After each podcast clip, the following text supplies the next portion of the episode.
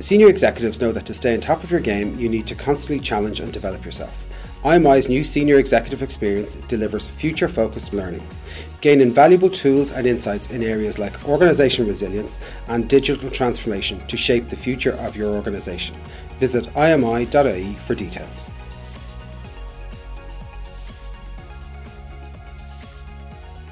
Hello, everyone, and welcome to another episode of the IMI Talking Leadership podcast.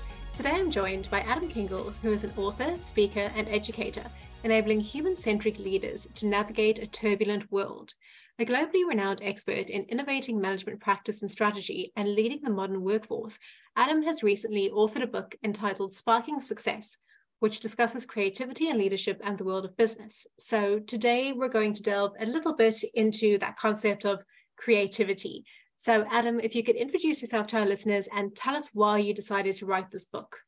Yeah, thank you for having me. Uh, well, I am an author, an educator, advisor, and keynote speaker. Um, I wrote this book because, gosh, about five or so years ago, maybe a little bit longer, uh, I noticed some unusual statistics, uh, and both came from two different Big Four consulting firms. One firm uh, put out a study of CEOs of top global companies asking, What are your top priorities?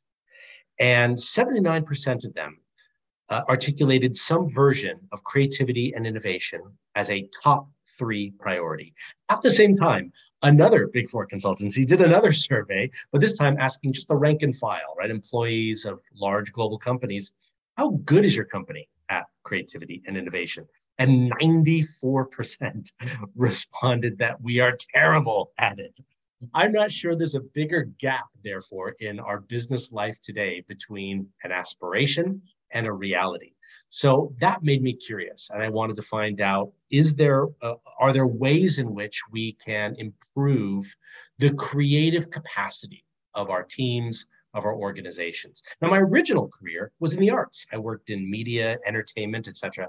And I knew that we were doing things in those environments that were highly creative, that supported creativity, that enabled brainstorming, uh, that allowed the, the odd and the wonderful idea to seep through.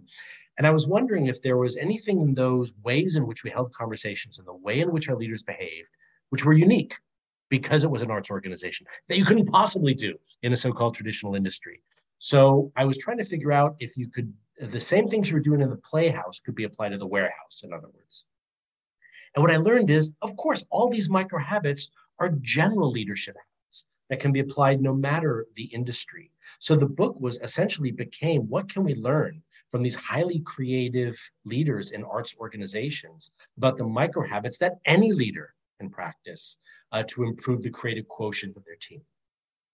Thanks very much, Adam. I think it's so interesting that you talk about the way creativity is kind of focused upon in certain industries versus in more kind of traditional industries or you know the likes of finance or the more the more kind of corporate sectors so it's really interesting to hear that and now before we delve a bit more into creativity, I want to talk about a few of the problems we're facing at work, and then we can move on to how we can combat those through creativity. So, in a survey, only 13% of people reported that they were engaged with their work.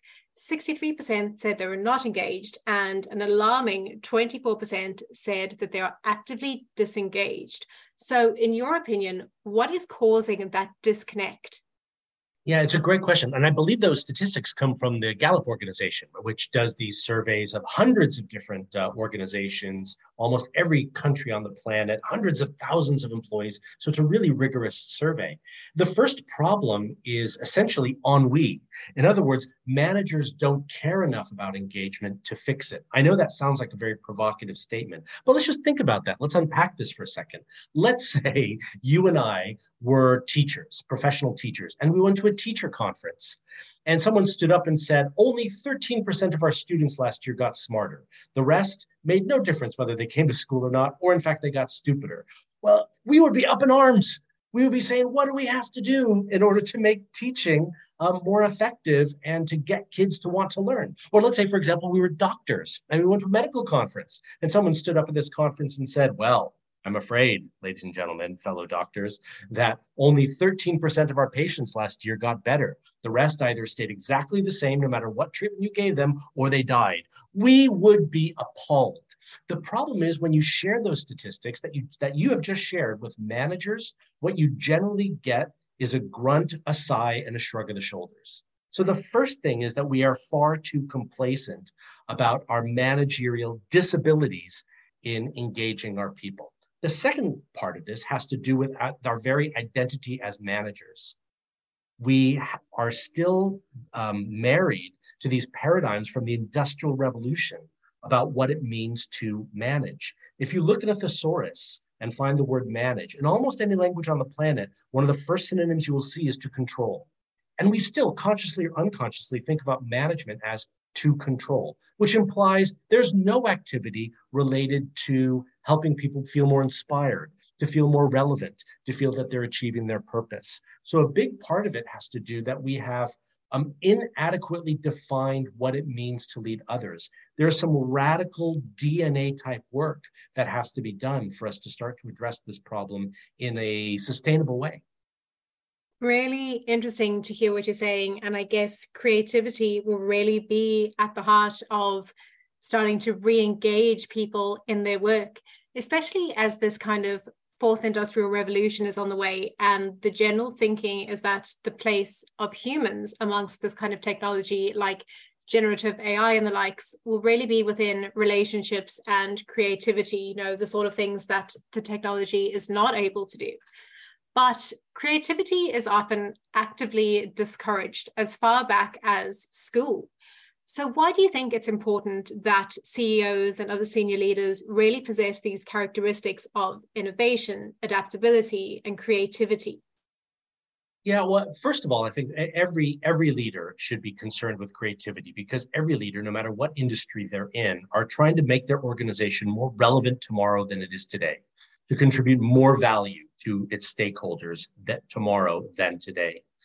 But too often, particularly when things get tough, leaders tend to retract their innovation. Let's just stick to our knitting. And as a result, the company becomes less competitive, less able to be relevant, less able to compete, rather than what do we need to be doing in terms of new products and services or new business models or new management models um, that's what AI, for example, is doing, right? Constant generation and regeneration.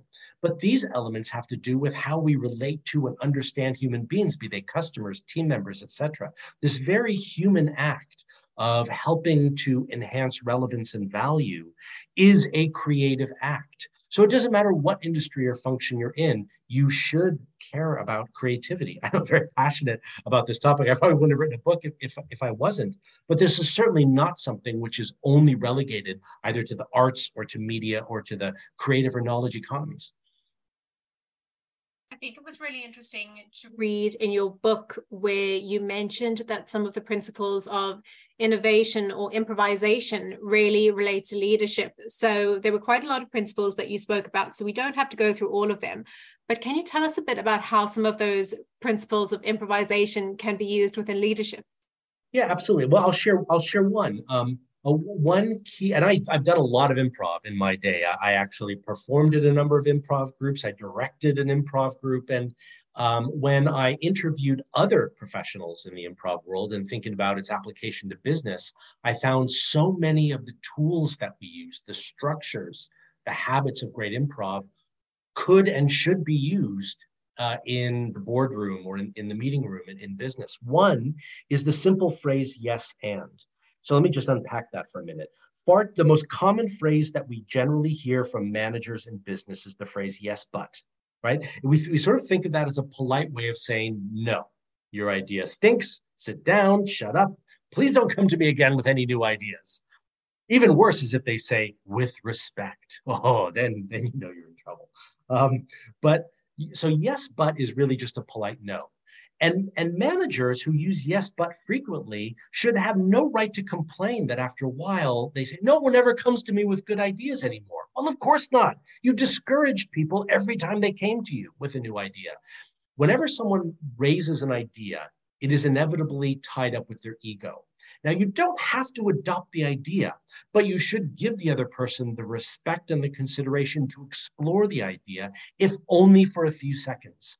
And beginning your sentence with yes and, in other words, okay, let's just play this out for a bit, is respectful to the other person. It says your idea is worthy of my time, even if it's just the, you know, the 30 second trip in the elevator. You don't have to execute the idea just because someone raises it with you.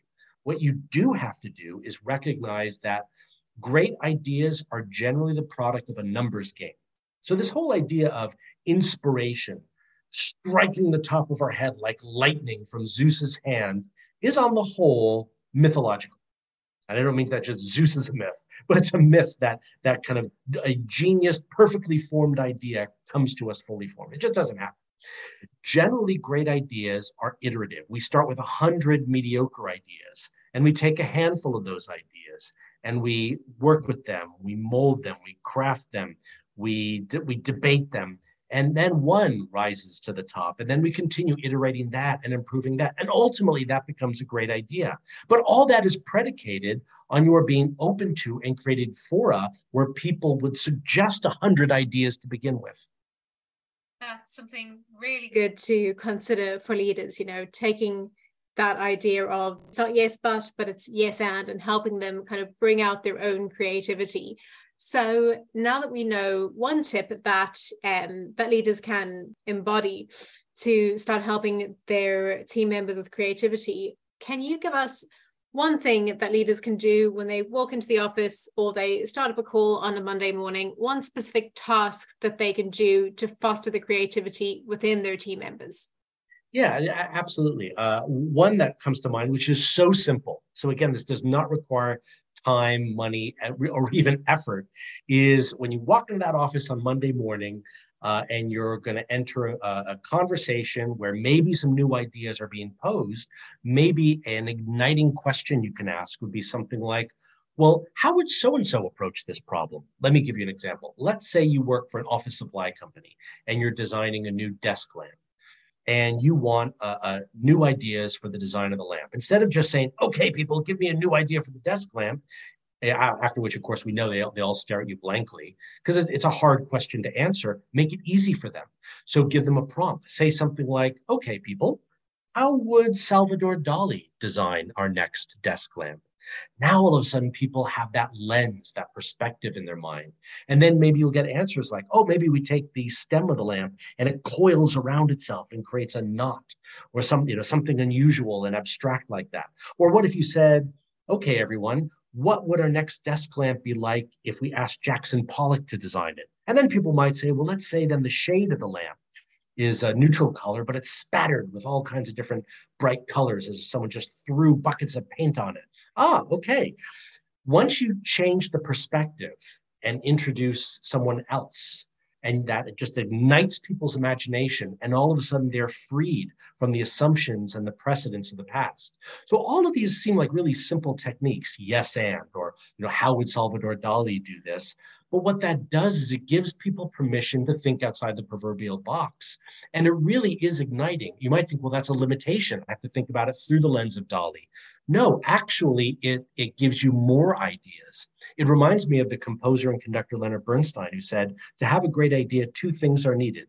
Um, a plan and not quite enough time. In other words, creating a bit of a restriction or a bit of a lens through which to tackle a challenge can be helpful rather than uh, hurtful. We did I did some exercises like yes and like you know how would so and so tackle the challenge with an antipodean mining services company and this is you know this is as traditional as you can get in terms of industry and i worked with the exco and these were just a couple of the things that they said they were going to take away over the course of the week. We did all kinds of other things, strategic thinking, marketing strategy, etc. But we also talked a little bit about creative habits. And they said, okay, we're going to do yes and. A week later, when I asked the direct reports of this exco, uh, how's it going? They said, what are you doing with these people? They're, they're, they're so open. They're, they're, they're making great suggestions. They, they're curious about me. And all we did was give them, if you will, some verbal ticks that would help ignite um, greater creativity. So it's just a small amount of effort that can have an outweighed return. Adam, some really good practical things that our leaders can go and do. And I hope that everyone listening to this is going to take some of that advice next time they're in the office or next time they're on a call with their team. I want to move on now to talk a little bit about the concept of storytelling. And I think that there are certain professions, so marketing being one, or anything that's in the arts or entertainment, where storytelling is seen as a key skill. But I think that it's sometimes overlooked when it comes to senior leaders in more traditional organizations. So, can you tell us why you think it's so important that leaders are good storytellers? Yeah, well, storytelling is a, is a classic structure. And that's really is when we say be a better storyteller, we're, we're talking about how to add some structure into what you're saying, into a narrative. And it helps people connect the why, the what, and the how. Generally, poor uh, uh, storytelling just covers one of those areas. Generally, leaders will go right just to the why and ignore the what and the how or they'll just talk about what we're going to do next and they'll ignore the why and the how, etc. So just adding a little bit of story. Uh, and yes, there are all kinds of different useful structures for how to tell a story, helps people ground themselves in the wider context, the call to action, um, and why they are the hero of this story in terms of any actionable steps that they are going to take. So, for example, I, I was interviewing Neil Mullarkey, famous uh, improviser uh, based in London, but we, have all seen him in a lot of different movies. He's uh, the co founder of the Comedy Store Players uh, in London, improv group. And he works with people on you know, using better storytelling to help move people. And one example is, is he was working with a, a, group from, I believe, Unilever, and they were talking about how do we better tell a story to get uh, to have people consider why they should be uh, convincing their retailers and their consumers to buy a certain kind of soap. They wanted to sell a certain soap that would help people, that would help children uh, actually want to wash their hands, you know, m- more frequently. And of, at first, when they were doing the exercise, everyone was just coming out with statistics. It wasn't a story; it was just sort of a, a waterfall of numbers. So then he said, "Okay, let's just actually put a little bit of structure, you know, behind this, and let's give us the why, the what, and the how. So then one of the executives thought about it for a while and he said, every year, 2 million children under the age of five will die because they don't wash their hands from diarrhea. What do children want? They just want to do something fun. They just want to do something quick. They want to wash their hands quickly and go away, but they want something fun. Well, maybe if they wash their hands over, say, 20 seconds, the soap suds change color. And that tells them they spent enough time scrubbing. They won't die of diarrhea. They can go and play. And that's why we've invented LifeBuoy, soap for life. This was a product that, that, that Unilever debuted in 2013 in India, and it was a huge success. And it wasn't just that the product was clever, but the stories they told around the idea were igniting, and that helped people to understand the import of it and help them to move to a purchase decision. Thanks very much, Adam. I think it's important to keep in mind then that storytelling isn't just a communications tool for within your organization, but it's really part of your business strategy. So thanks very much for that. And just to end off, I think that no matter how much we say creativity is really important, and no matter how many books people read or podcasts they listen to, I think that there will still be leaders within some industries who just don't think that creativity is important at all. So, if you could say one sentence to those people, what would you say to them? Well, um, even if they don't think they're creative, surely there are moments in their life as an executive where they either are trying to figure out a new idea or to combine existing ideas in new ways. As a leader, you don't have to be a creative genius, but you do have to create the environment which at where at that moment that new idea can thrive. Adam, thank you so much for joining us on the IMI Talking Leadership podcast today. There's a lot of food for thought within our conversation for people who are creative, people who are not so creative, and those who just want to bring that sense of creativity to the organizations. So thank you again. And thank you to everyone for listening. You can subscribe on SoundCloud or on your preferred podcast provider to ensure that you don't miss an episode. Until next time.